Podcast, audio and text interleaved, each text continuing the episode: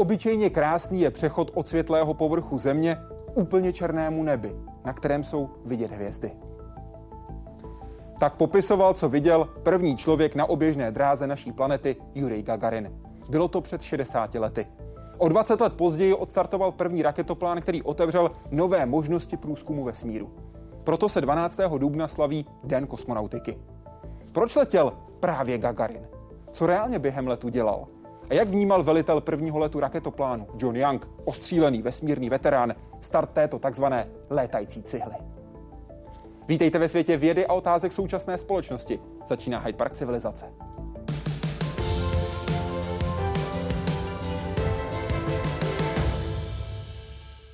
A dnes s Janem Kolářem, ředitelem České kosmické kanceláře. Dobrý večer. Dobrý večer. A Janem Spratkem z Planetum, hvězdárny a planetária hlavního města Prahy. Dobrý večer. Dobrý večer. Pánové, co znamenal start Jurie Gagarina a co znamenalo zavedení raketoplánů do služby? Gagarin, to je jméno, to je pojem, který zná dneska celý svět a znají ho tedy minimálně příslušníci mé generace, ale jak je vidět, i ty mladší.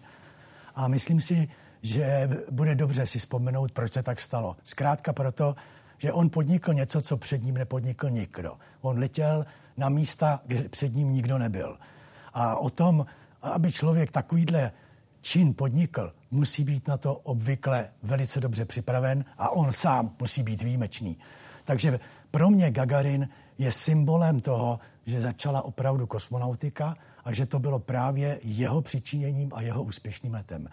Raketoplán je historka trošku jiná. Raketoplán je kosmická technika. Byl to prostředek, který do té doby taky neletěl.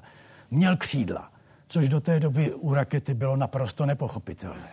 A právě proto sebou přinesl novou vlnu, nové možnosti, které měl on otestovat. Takže to byl vstup do druhé, řekl bych, etapy kosmonautiky a zejména pronikání lidí do vesmíru. Jan Spratek. Mohu samozřejmě jenom potvrdit a jak řekl i Karel Pacner, eh, Jurij Gagarin nás pozval do vesmíru. Eh, byl tím prvním, dokázal něco, co se nikomu předtím nepodařilo a byl to přeci jenom i celkem velký úspěch opravdu a Sovětského svazu a kosmického programu, který tehdy byl opravdu na velkém zestupu. A co se týká raketoplánů, tak eh, myslím si, že jestli někdo nikdy neviděl start raketoplánu, tak opravdu přichází o hodně, protože to byly obrázky, na které se nezapomíná. I na ně se dnes večer podíváme. Začínáme ale tím obrovským krokem, startem Jurie Gagarina, což byl velmi výrazný okamžik vesmírných závodů. Rivalita dvou supervelmocí po druhé světové válce. Po jaderných bombách se týkala stále lepších raket a nakonec jí přestala být země malá. Ke slovu přišly rakety, které dosáhly až na oběžnou dráhu. A s nimi i sondy. Zpočátku měl jasně navrh Sovětský svaz. Žádný ze zahraničních odborníků si nedovedl představit, že první družice odstartuje z někdejšího mužického zaostalého Ruska, ze země nejvíce rozvrácené druhou světovou válkou. Úspěšný start Sputniku byl pro Spojené státy tvrdým propuzením, zvlášť když tato družice měla rychle své pokračovatele. V hlavici je kromě různých vědeckých přístrojů umístěna schránka s pokusným psem Lajkou. Američané proto vrhli své síly, aby náskok Sovětského svazu aspoň snížili. Jejich prestiž mělo zachránit vyslání družice Vanguard 1. Jenže zpočátku měli velké problémy s nosnými raketami. Kdo zachrání prestiž Spojených států? Problém ale dokázali i s pomocí německého raketového experta Wernera von Brauna vyřešit. A i američané nakonec vyslali svou první družici, Explorer 1. Vesmírný závod se rozjel na plné obrátky.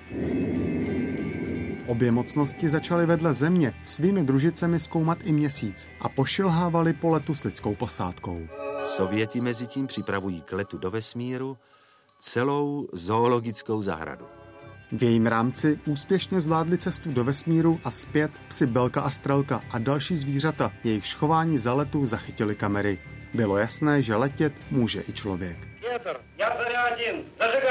Let Juria Gagarina byl pro sovětský svaz triumfem a Moskva jej ráda používala co by argument historické přeturčenosti komunistického systému. Товарищ первый секретарь Центрального комитета Коммунистической партии Советского Союза, первый в мире космический полет совершен 12 апреля 1961 года. Jenže američané se rychle oklepali a Sovětům začali šlapat na paty. Jejich první let s člověkem do vesmíru sice proběhl necelý rok po Gagarinovi. I oni ale začali nakonec sbírat svá prvenství. V březnu 1965 jako první na světě opustil kabinu a vstoupil do vesmírného prostoru Alexej Leonov. První ředitelné kosmické lodi Gemini třikrát obletěli Zemi major Grissom a korvetní kapitán Young. To už měli v hledáčku cíl největší, měsíc, kterého krůček po krůčku, misi po misi nakonec dosáhli. Karta se obrátila. Sovětský svaz nikdy nepostavil funkční raketu velikosti amerického Saturnu 5. Nikdy se na měsíc s lidmi nepodíval a s Američany nakonec začal ve vesmíru spolupracovat. Vesmírné závody tak položily základy dodnes trvající kooperace. Jejímž nejviditelnějším projektem je Mezinárodní vesmírná stanice.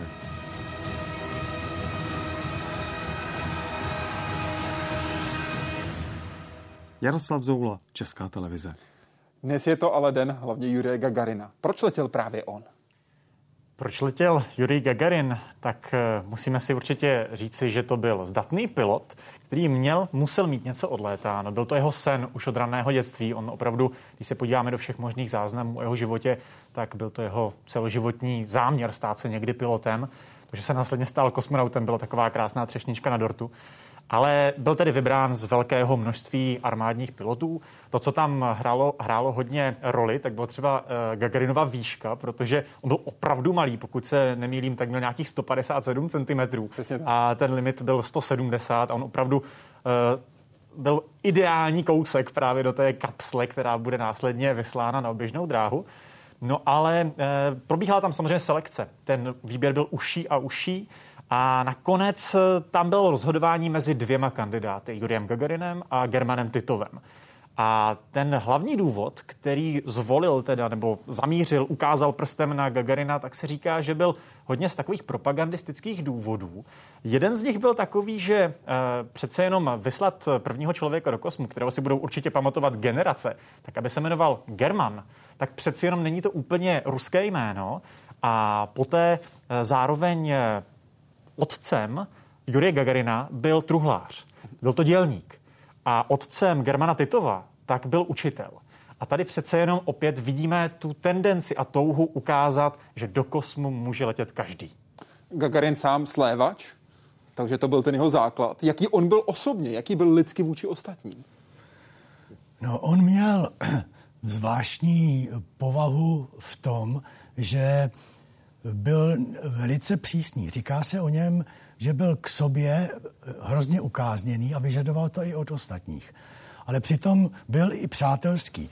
Ona je taková hm, příhoda, když eh, šel na vojnu, eh, tak eh, šel k letectvu, on byl vycvičený letec už z aeroklubu a tam se stal zástupce velitele čety a vyžadoval od svých podřízených tedy podle jejich názoru eh, velké požadavky. A tak se stalo, že jednou se na Gagarina smluvili a tak se, jak se říká, dali mu co proto, natolik, že skončil na měsíc v nemocnici. Ale on se vrátil a údajně z té své náročnosti nikterak neslevil.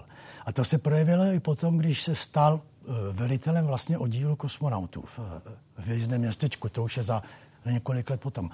Ale tenhle ten důvod eh, té takové odolnosti a ctižádosti a současně i přísnosti k sobě a hlavně neuvěřitelné chladnokrevnosti, která se pak projevila v tom letu. To byly určitě ty důvody, které ho předurčily. Zároveň on byl nesmírně ale usměvavý chlapík. On byl opravdu někdo, jak se říká, že někomu úsměv eh, sahá od ucha k uchu, tak my i když vidíme ty ilustrační záběry, které jsme mohli třeba i vidět, tak eh, opravdu to byl někdo, kdo dokázal předávat i tu pozitivitu.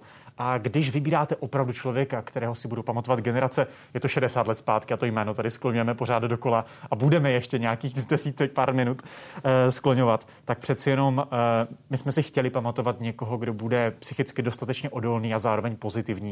My myslím si, že ta volba byla správná a i v momentě, když se vybíral například první člověk, který měl stanout na povrchu měsíce, Neil Armstrong, tak si můžeme ukázat nějakou paralelu, protože tam šlo o tu odolnost opravdu mentální, jak zvládne ten tlak veřejnosti. Což je sice potom následně kapitola druhá, ale e, myslíme si, že, no, myslím si, že to Yuri Gagarin zvládl na výbornou. Američané hledali trochu někoho jiného než Sověti. Američané chtěli zkušeného třicátníka, někoho, kdo bude mít inženýrské schopnosti, protože měl řídit, když hledali svoje astronauty. Rusové ty hledali odolného pasažéra, chtěli mladšího člověka, 25 až 30 let, ale tvrdým výcvikem projít musel. Co musel udělat předtím, aby mohl skutečně letět? No, myslím si, že v tu chvíli na to nikdo neměl pořádně odpověď, protože od něho se čekalo, že jde do neznáma. Mm-hmm. Že jde naprosto do neznáma. Jedině Koroljov, když uh, připravoval ty podklady, tak říkal, já chci, aby to byli vojenští stíhači. Protože se předpokládalo, že mají schopnost pracovat za stres, ve stresu, mají do jisté míry e, znalosti a odolnosti právě při různých e, beztížných už i trošku stavech. Takže to byl ten důvod. Takže ten výcvik probíhal tím způsobem, že jsme vybrala skupina prvních 200 kandidátů, kteří byli vybráni vojenskými doktory a ty proběhly první, první etapou toho výběru. Z nich se stala e, potom dvacítka a ty už se staly členy kosmonautického týmu. A z nich potom šest, e, šestice.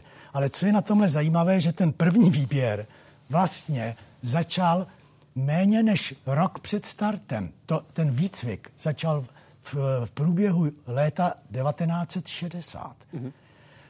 Gagarin sám, kromě těch fyzických předpokladů, které ho předurčovaly, ta malá výška, tak uh, byl, byl člověk, který k tomuhle tomu se stavěl naprosto jednoznačně. On věděl, že je zapotřebí tenhle ten let udělat. Uh-huh. A v té šestici potom se rozhodlo, který z nich to bude.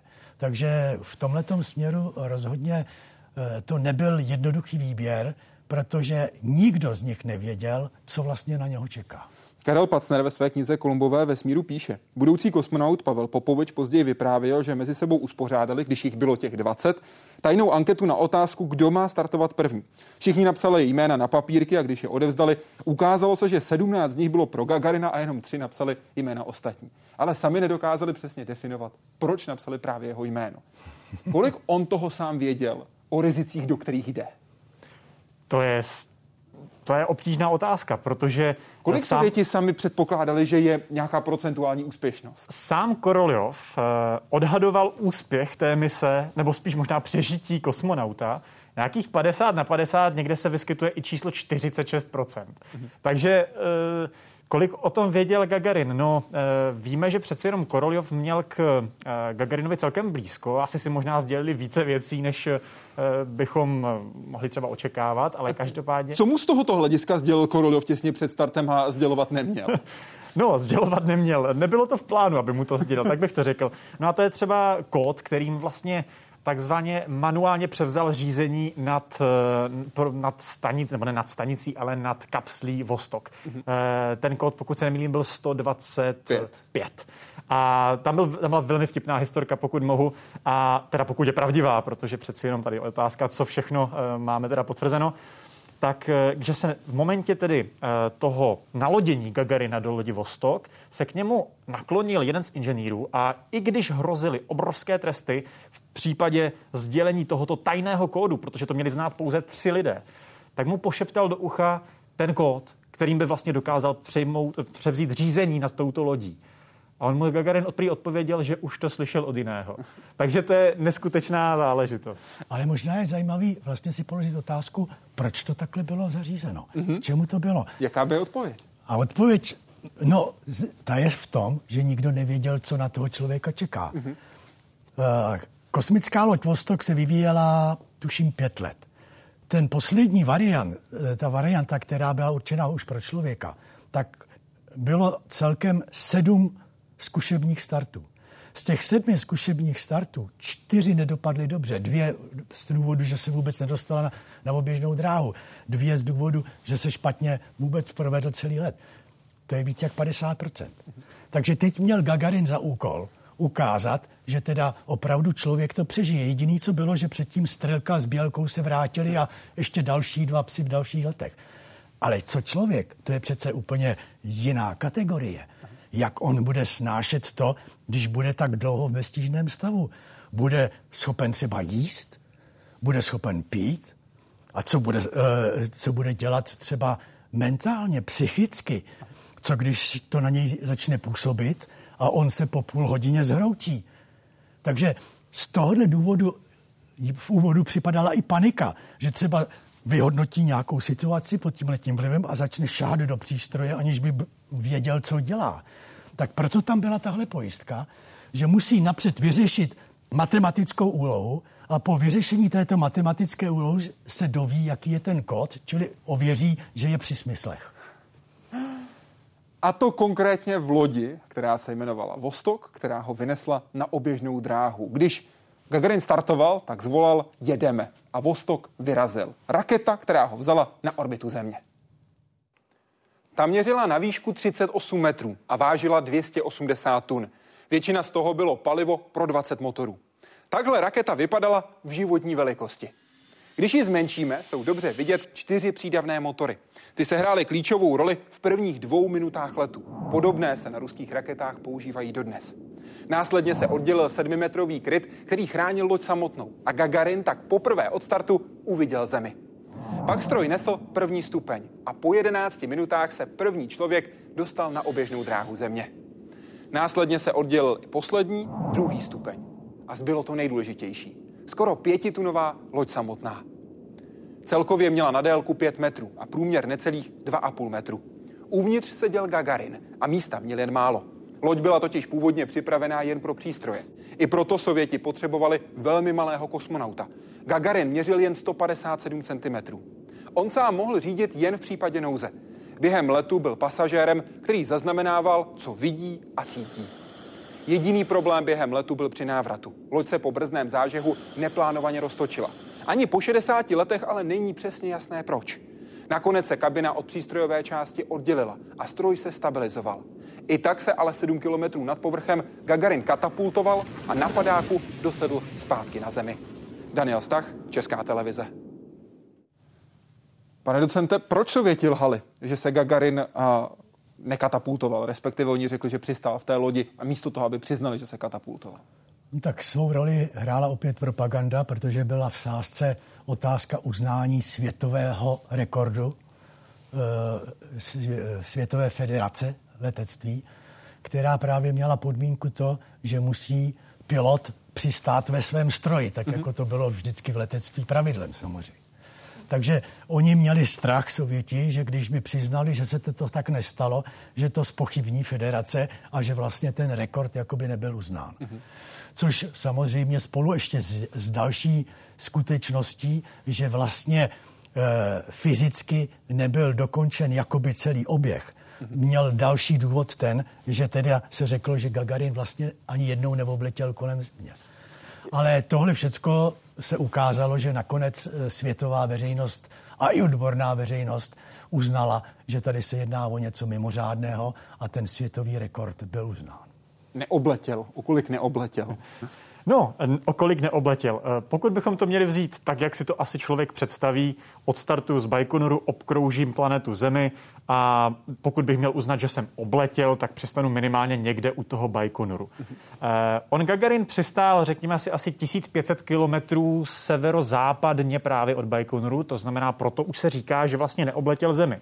Ale já se přiznám, já tady u toho vždycky tak lehce pokrčím rameny a řeknu, ale opravdu neobletěl.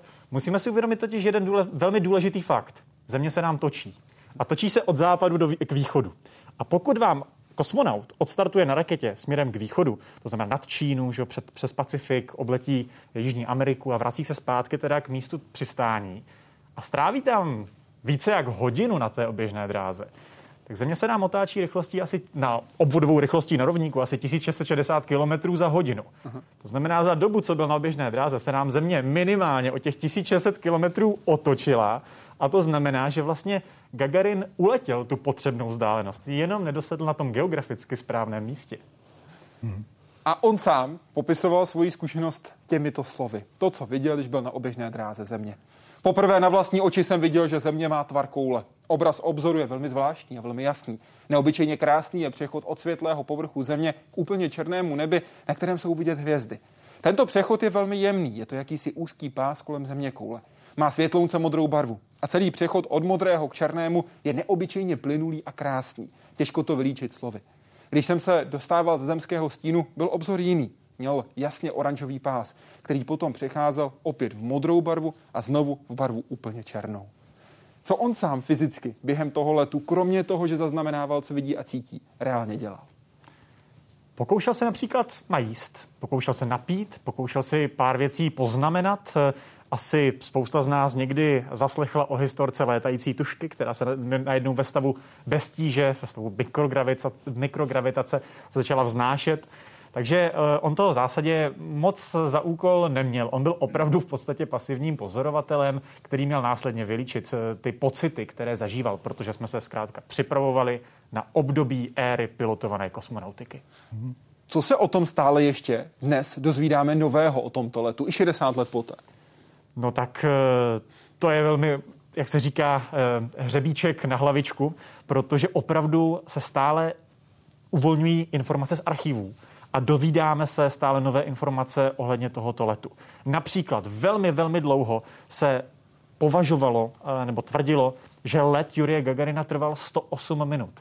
A my podle zveřejněných archivů v roce 2011 na 50. výročí jsme zjistili, že ten let nebyl 108 minut dlouhý, ale pouze 106 minut dlouhý. Eh, a samozřejmě už jsme tady mohli zmínit, nebo zmiňovali jsme i teda tu katapultáž, že jo, tak se samozřejmě pouze čistě potvrdila. Ale je tam opravdu spousta informací, ale třeba bychom se opravdu mohli přeučit, že nebudeme říkat, že Gagarin letěl 108, ale 106 minut. Podívejme se i na to, co jsme se tehdy dozvídali, že se tak říkajíc dělo a v čem se to dělo. Tohle jsou záběry, které tehdy Sovětský svaz poskytl a které měly ukazovat raketu, která vyletěla směrem do vesmíru. Co je to zač? Tohle to rozhodně není raketa, která vyletěla do vesmíru s Gagarinem. To jsme si už ukázali u těch prvních záběrech, že ta vypadala úplně jinak. A je teda uh, otázka, jaká raketa to je. Spíš to bude jenom sondážní raketa a uh, byla použita, nevím v jaké souvislosti ten záběr také, uh, jestli ho někdo přisknul Gagarinovi, tak je to úplný nesmysl. Ale těch problémů, těch jaksi otázek je tam víc, protože e, třeba existuje film e, od startu Gagarina, který je zaznamenán jaksi reálně, skutečně raketa Vostok startovala i s kabinou Vostok. Jenomže ta situace nebyl, nezachycuje start Gagarina.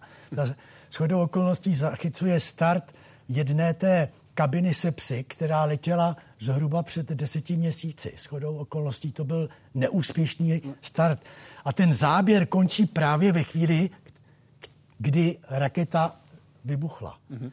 Takže je těžké se vůbec dopátrat toho, do jaké míry ty informace, které my víme a myslíme si, že jsou správné, opravdu správné jsou.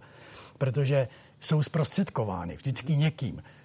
A archiv stále ještě není stoprocentně otevřen. Stále tam jsou ještě věci, které plně neobjasňují, které v tuhle chvíli potřebujeme vidět, abychom plně objasnili všechny detaily. Mm-hmm. Takže eh, bohužel eh, tehdejší praxe Sovětského svazu v tomto smyslu udělala velkou škodu, myslím si osobně, nejenom kosmonautice jako takové, ale především sovětské kosmonautice, protože o ní stále ještě do toho dost nevíme. Přestože bylo a stále je do určité míry, ale tehdy samozřejmě daleko více, těžké získat podrobné informace o tom, co se dělo a také v čem se letělo. V československé televizi byl hostem někdo, kdo to dokázal veřejnosti předat velmi srozumitelně, jasně a jednoznačně. Tady je pohled na to, jak se tehdy českému, československému divákovi vysvětlovalo, co je to Vostok a v čem Gagarin letěl. Například zde máme znázorněn účel pro první sputnik a pro lajku. vidíte, že tadyhle chybí ten třetí stupeň, co jsme viděli v případě Vostoku. Ale ten si tam můžeme dát. Když letěl Gagarin, tak celá koncepce rakety Vostok vypadala takto. Zde už byl ten třetí stupeň a nad ním potom vlastní kabina s kosmonautem. Ano, na oběžnou dráhu se dostanou všechny části, tak jak je zde vidíme na tom modelu. To znamená včetně té spodní, která reprezentuje třetí stupeň nosné rakety. Tento... Ta se pak odděluje samozřejmě. Ano, právě tak na e, oběžné dráze se tento třetí stupeň oddělí. A takže takto? takto na oběžné dráze pak už dále pokračuje jenom samotná kabina Vostok. Tadyhle vidíme tu horní část kulovou, to je tam, kde sedí kosmonaut. A zde dole to je motorická sekce s tím konickým, e, s tou konickou částí, to je brzdící motor. A co přistává? Právě ten se zapne při přistávacím manévru a potom se celá tahle motorická sekce oddělí, takže nakonec se snáší na padácích jenom tato kulovitá část a zde je potom otvor s kosmonautem.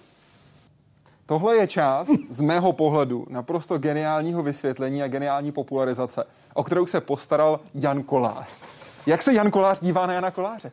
No, celou dobu zírám. Já jsem vůbec o tomhle neměl tušení a jestli tím teda Danieli tohle máte u mě skováno, protože takhle mě překvapit bez varování, to se nedělá, já už jsem starší člověk.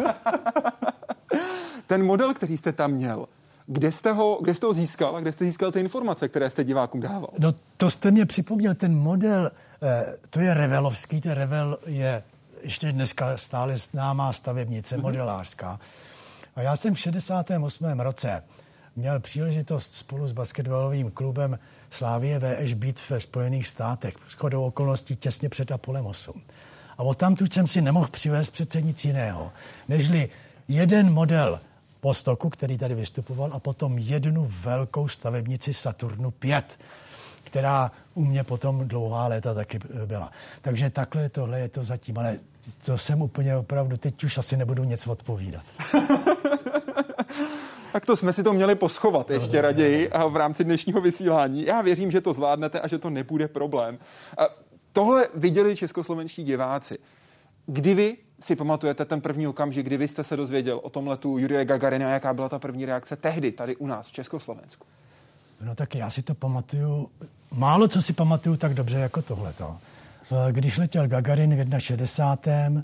v tom, v tom Dubnu, tak já jsem maturoval na tehdejší 11 leté střední škole, jak tehdy bylo zvykem. A e, už tehdy jsem měl zápal pro kosmonautiku, takže vzpomínám si, že jsme zahájili vyučování v 8 hodin a po té 8 hodině, krátce, bylo to snad 5 minut nebo 10, se ozval pan ředitel z hlášení školního rozhlasu a sdělil celé škole tuhle tu zprávu TASu. Aha nastalo vzrušení. Vyučování bylo skončeno, přerušeno a teď se všichni opravdu začali najednou bavit, co to vůbec znamená a jak to bude. A já jsem, jak si říkal, byl jsem tak rozrušený, že se musí něco udělat, tak jsem eh, se rozhodl a šel jsem za naší profesorkou ruštiny, ačkoliv jsem nebyl žádný dobrý ruštinář. A řekl jsem, víte co, pošleme telegram. Protože v, tu, v ten den se do Moskvy zřítili z celého světa tisíce, tisíce telegramů, tak já jsem svoji lámanou ruštinu napsal, ona byla tak hodná, že mi to opravila, byla to v podstatě jedna věta a poslali jsme eh, telegram na adresu Gagarin Moskva. Takže tohle, co jsem si říkal, tak aspoň jsem mohl toho člověka pozdravit. S tím souvisí jasně dvě otázky. Co jste napsal a přišla odpověď? První eh, vám už přesně nemůžu říct, ale ten smysl byl takový, že eh, žáci 11 leté střední školy gratulují k úspěšnému vypuštění prvního člověka do kosmu a nepřišla žádná odpověď. Ale sám Gagarin přijel do Prahy. 28. dubna 1961, 16 dní po obletu zeměkoule, navštívil jako první zahraniční město Prahu. Přijetí bylo vpravdě triumfální.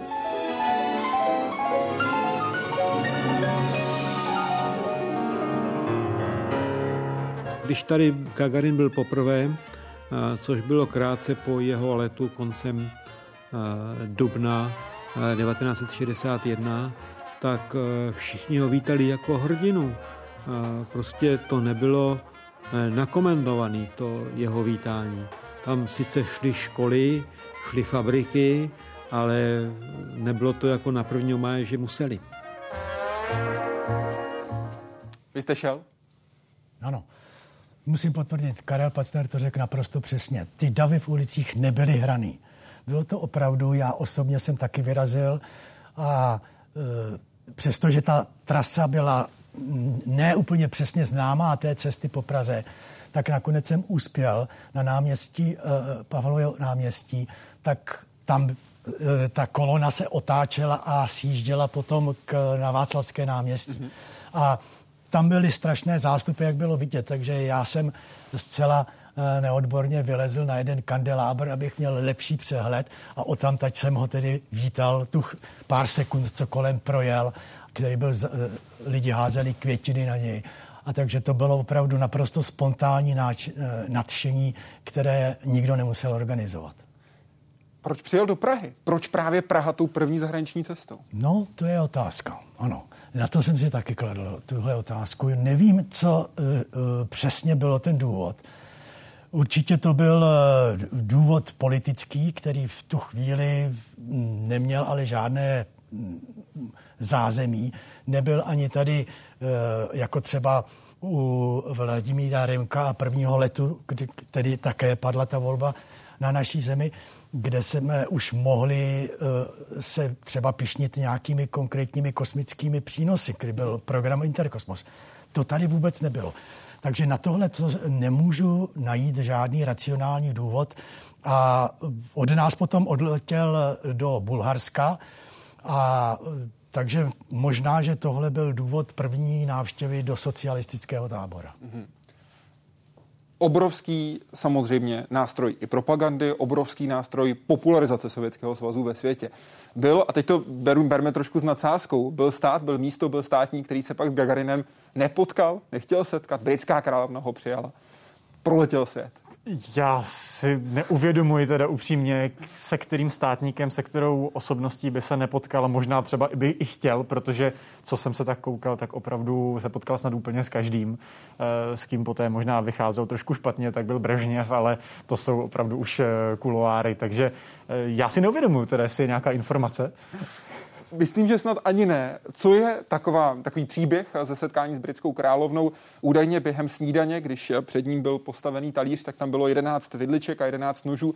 On se na královnu údajně podíval a říkal, vaše výsosti, já jsem nikdy ne, nesnídal s britskou královnou, nevím, kterou vidličku mám použít.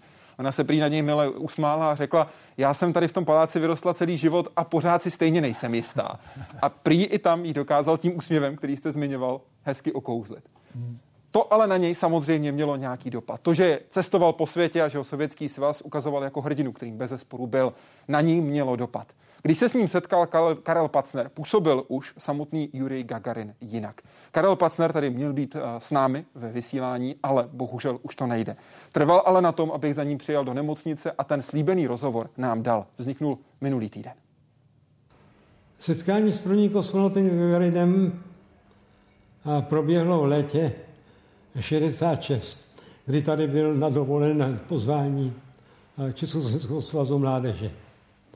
Jenže on byl chudák. Místo, aby eh, se jezdil dívat po paměti hodnostech, tak ho honili po různých shromážděních s pracujícími, a po rozhovorech s různými potentáty. My jsme měli hodinu připravenou na to, on přišel celý uřícený. A já jsem měl pro něj připravený, říkal jsem si, musím vymyslet fascinující otázky, který mu ještě nikdo nedá. Jenže on na ně odpovídal automaticky, jako kdyby na nich, o nich už dávno, dávno věděl. Byl uštvaný, byl nervózní, nebylo v ním nic lidského. Bohužel. Byl nešťastný? Já myslím, že byly doby, kdy byl velice nešťastný. Jak uměl Gagarin ještě reálně šanci, že poletí znovu do vesmíru poté, co se jako první člověk v historii podíval na oběžnou dráhu? Ačkoliv se to říká celkem eh, neúplně příjemně, ale velmi malou. Velmi malou a to z jednoduchého důvodu. Pořád to byly nesmírně nebezpečné cesty. Vydat se na oběžnou dráhu, eh, přeci jenom eh, byly tam i události, kdy některé životy skončily z, z, z družstva astronautů, kosmonautů. Eh, ty záležitosti se odehrávaly všude na světě a samozřejmě Sovětský svaz nechtěl přijít o svého hrdinu, o někoho, kdo by najednou nemohl ty další dekády prezentovat tady ten odkaz toho, že on byl první. To znamená, šance mu bylo tvrzeno, že tu šanci má.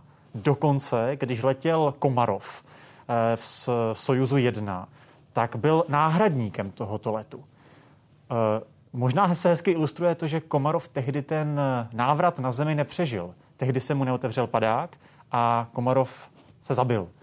A co by asi se stalo, kdyby náhodou opravdu tím náhradníkem byl Gagarin reálně? Protože ono se říká, že i kdyby náhodou Komarov v poslední chvíli nemohl letět, tak tam stejně Gagarina neposadí. Oni mu eh, dávali ty naděje, protože on chtěl létat, on chtěl letět zpátky nahoru, chtěl to zažít ještě jednou. Ale bohužel eh, to se nepoštěstilo, ale výcvik, další výcvik eh, letecký, tak ten eh, do toho se pouštěl. Ten měl za sebou několika desítek hodin nalétáno a připravoval se zpátky na tu kariéru kosmonauta. To se mu ale vlastně nepodařilo. A při cvičném letu s instruktorem Gagarin zemřel. Zahynul první kosmonaut. Urna s popelem byla vystavena v moskevském domě armády společně s urnou plukovníka Seriogina. Podle oficiální zprávy oba odstartovali 27. března z letiště nedaleko Moskvy v dvoumístném reaktivním školním letadle k tréninku taktiky pilotáže. Po ukončení Gagarin ohlásil. Úkol splněn, Vracíme se na letiště. Byla to jeho poslední slova. Asi 60 kilometrů před letištěm se letadlo pod úhlem 70 stupňů zarilo do země a roztříštilo. Z toho, co víme, co se tehdy nejspíš stalo? Je to samozřejmě, koluje okolo této události spousta konspiračních teorií a rozhodně nechceme podporovat. Eh, to, co se pravděpodobně stalo a výpovědi některých i kosmonautů to podkládají například, nebo potvrzují například od Alexeje Leonova, prvního člověka, který vystoupil ven do kosmického prostoru, tak údajně mělo nastat to, že kolem vlastně plánovaného letu, nebo letu MiGu-15, ve kterém tedy letěla tato dvoučlenná posádku, posádka společně s Gagarinem, tak eh, v ten nešťastný čas okolo prolétala i nadzvuková stíhačka Suchoj, která pravděpodobně teda zvířila vítr a e, ten větrný tunel. Tam vznikl takový, že se pravděpodobně dostala MiG-15 do úplavu a jelikož to není úplně snadno manévrovatelné letadlo. Prý údajně měla pod křídly i nádrže, e, přídavné nádrže, které výrazně znesnadňovaly to, tu manu, manipulovatelnost s tímto, s tímto strojem, tak pravděpodobně v momentě, když se dostali do úplavu tohoto nadzvukového letounu, který tam reálně neměl co dělat. Bylo to, eh, byla to událost, která, eh, kterou měl někdo zařídit, aby se nic takového nestalo. To bohužel se schoda okolností stala a eh, zkrátka oba piloti nezvládli řízení a havarovali. Tam se také hodně mluví o vlivu špatného počasí, špatné práci techniků, že ten let vůbec neměl být povolen, že vůbec neměli vzlétnout. Z toho, co nám Sověti, potažmo Rusové, zatím ještě neřekli, co bychom se potřebovali dozvědět a pořád to nevíme. Hlavně bychom se potřebovali vědět, eh, dozvědět, jak opravdu ten let probíhal.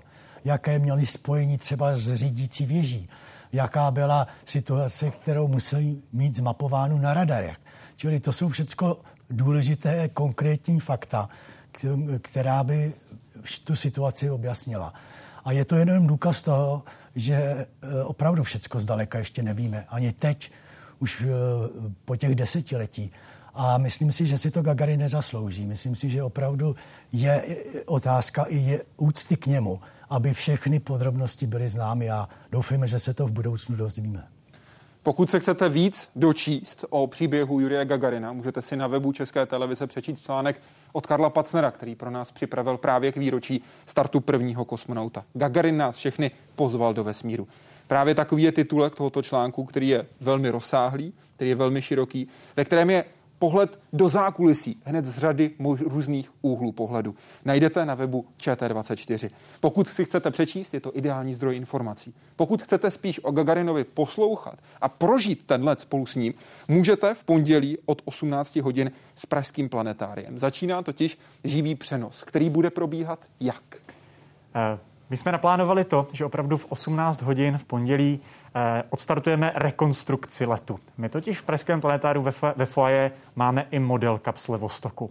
Takže posadíme tam pilota, bude to náš pan ředitel Jakub Rozehnal a já společně s Milanem Halouskem budeme komentovat právě to, co se dělo minutu za minutou, sekundu za sekundou během letu Jurie Gagarina. Takže kdo se bude koukat, budeme velmi rádi. V budoucnu bude možné se na ten model podívat? Eh, určitě ano, určitě ano. Eh, možná, kdo si dovolím říci, vzniká tam i ta možnost, že lidé a návštěvníci si budou moci do tohoto vostoku sednout a zažít ten pocit toho, jak velká ta kapsle ve skutečnosti eh, byla. No a zároveň bych chtěl velmi upozornit na to, že se v planetáriu odehrává ještě jedna věc a to je to, že tam stavíme raketoplán jedna ku jedné, špičku opravdu tak, jak ji si můžeme pamatovat eh, dvoupatrovou. Opravdu úžasná věc, eh, jakmile přijdete, doporučuji. První raketoplán v České republice, první raketoplán v Praze. Kdy bude k vidění? Eh, jakmile se otevřeme, plánujeme červen. Doufám tedy, že okolnosti ohledně pandemie to dovolí. Pojďme tedy k raketoplánům, těm, které už vystartovaly, protože první mise STS-1 vyrazil přesně před 40 lety. Tedy tak to mělo být, protože původně měl odstartovat skutečně 10. dubna. Jenže se ukázalo, že počítače nejsou správně synchronizovány a tak byl start zastaven. A nakonec První let raketoplánu byl o dva dny později, tedy přesně 20 let poté, co do vesmíru vyrazil Yuri Gagarin. The dawn of a new era in space transportation awaits. Nový cíl si žádal nové prostředky. Cestu na měsíc zajistila obří raketa Saturn 5. Na nízkou orbitu měl lidi a materiál dopravovat nový a spolehlivý stroj. Před 40 lety, přesně 20 let od letu Jurie Gagarina, takový stroj američané získali. První ostrý let Kolumbie zahájil éru raketoplánů. Prvnímu testovacímu letu s lidskou posádkou v historii americké astronautiky velel zkušený John Young. Pilotoval Robert Crippen.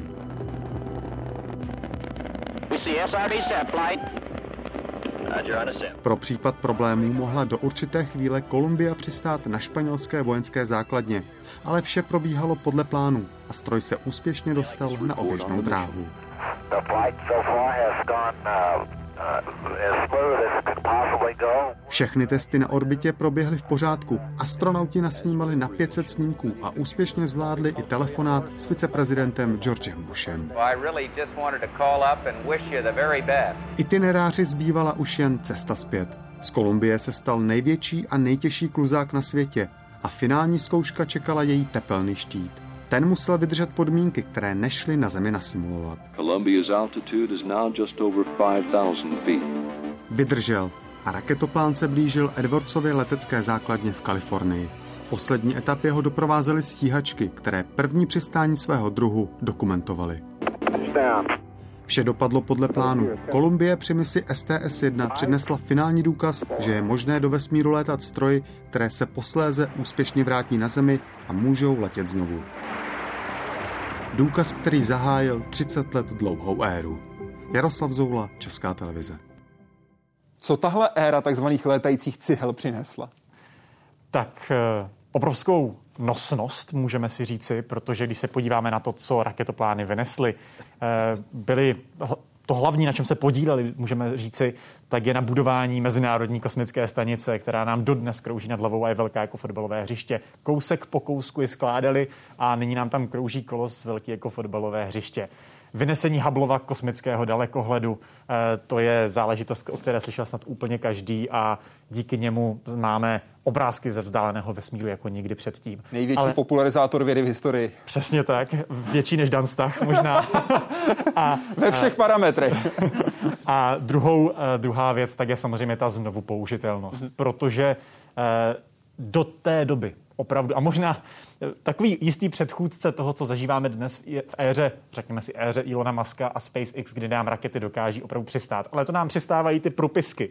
Ale tehdy to bylo letadlo. Tehdy jsme vzlétli jako raketa, přistáli jako letadlo. Věc, která nemá a neměla obdoby. Pojďme na ten vzlet. Pane docente, vy jste komentoval první cestu člověka na měsíc. Vemte nás na první start raketoplánu, prosím.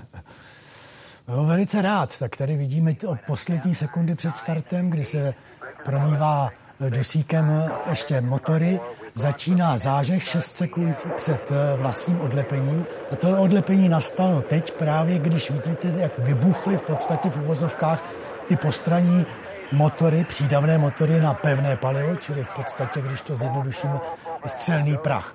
Eh, raketoplán se odlepil od plošiny a letí nyní provádí takzvaný rotační manévr, aby se nastavil do správného azimutu směrem na severovýchod a eh, zvyšuje stále svoji rychlost, takže teď už eh, má rychlost řádově takových 100 metrů za sekundu ve stoupání, myslím ve výšce, a z těch 2000 tun, které měl na startu, ztrácí také každou minutou zhruba asi 20, tun, každou sekundou asi 20 tun. Čili ta situace se velice rychle proměňuje a e, celá ta dráha až na oběžnou dráhu trvá, e, trvala něco kolem 8 minut. Takže teď už jsme u, zhruba u první minuty a to je doba, kdy se e, raketoplán dostává už na e, rychlost jednoho machu, čili dosahuje nadzvukové rychlosti a přechází do takzvaného škrceního motoru, kdy se sníží trošku eh, tak, aby se překonal maximální odpor atmosféry. A dál pokračuje potom už eh, ve výškách desítek kilometrů, čili už je teď ve stratosféře a směřuje dál do bodu těch asi dvou minut a 20 sekund, kdy se oddělí ty postraní motory na pevné palivo. Jako bychom tam byli. Děkuji mnohokrát. Pokud se chcete podívat na takto komentovaný start Apollo 11, můžete se podívat na i vysílání České televize, kde v roce 2019 byl právě docent Jan Kolář naším hostem a vzal nás znovu na start Apollo 11 při cestě na měsíc. A zmiňoval ten střelný prach, který měli astronauti pod sebou. Tady je pohled velitele letu, Johna Younga, který popisoval ten svůj pocit, když byl v raketoplánu těmito slovy. Každý, kdo sedí na vrcholku největší nádrže na světě naplněné kapalným vodíkem a kyslíkem, ví, že pod ním tu nádrž zapálí a řekne, že se ani trochu nebojí, tak nerozumí té situaci. Přesný popis. Přesný popis. Já vždycky říkám, máte pod sebou zkrátka bombu. A jste vystřelení na orbitu. A tak to je. Je to, je to tak a skutečně tenhle ten popis člověka donutí si aspoň trošku uvědomit, v jaké situaci kosmonauti, astronauti jsou a ta situace stále trvá do dneška.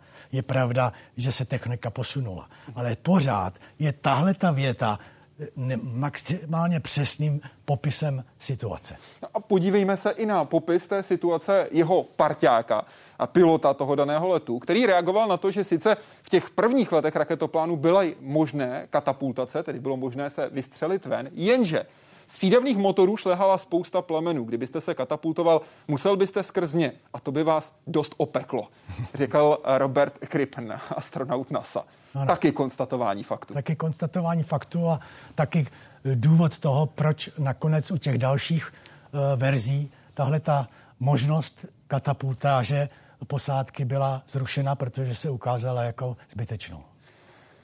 Podívejme se na záběry samotného Johna Younga poté, co se podařilo přistát s létající cihlou. Připomínám, že John, John Young byl jedním z těch nejchladnokrevnějších a vesmírných můžeme říct, letců a pionýrů vůbec. V okamžiku, kdy startoval, tak při startu STS-1 měl te pouhých 90.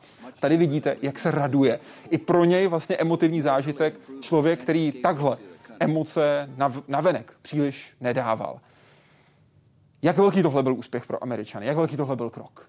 Ten raketoplán nemá funkční motory. Ten raketoplán padá, opravdu je to padající cihlák s delta křídly a padá ve velké rychlosti. Vlastně to ovládání je úplně minimální možné. Takže e, úspěch, eh, tady se bavíme opravdu o naprosto přelomu toho, e, jak jsme chápali kosmonautiku do té doby.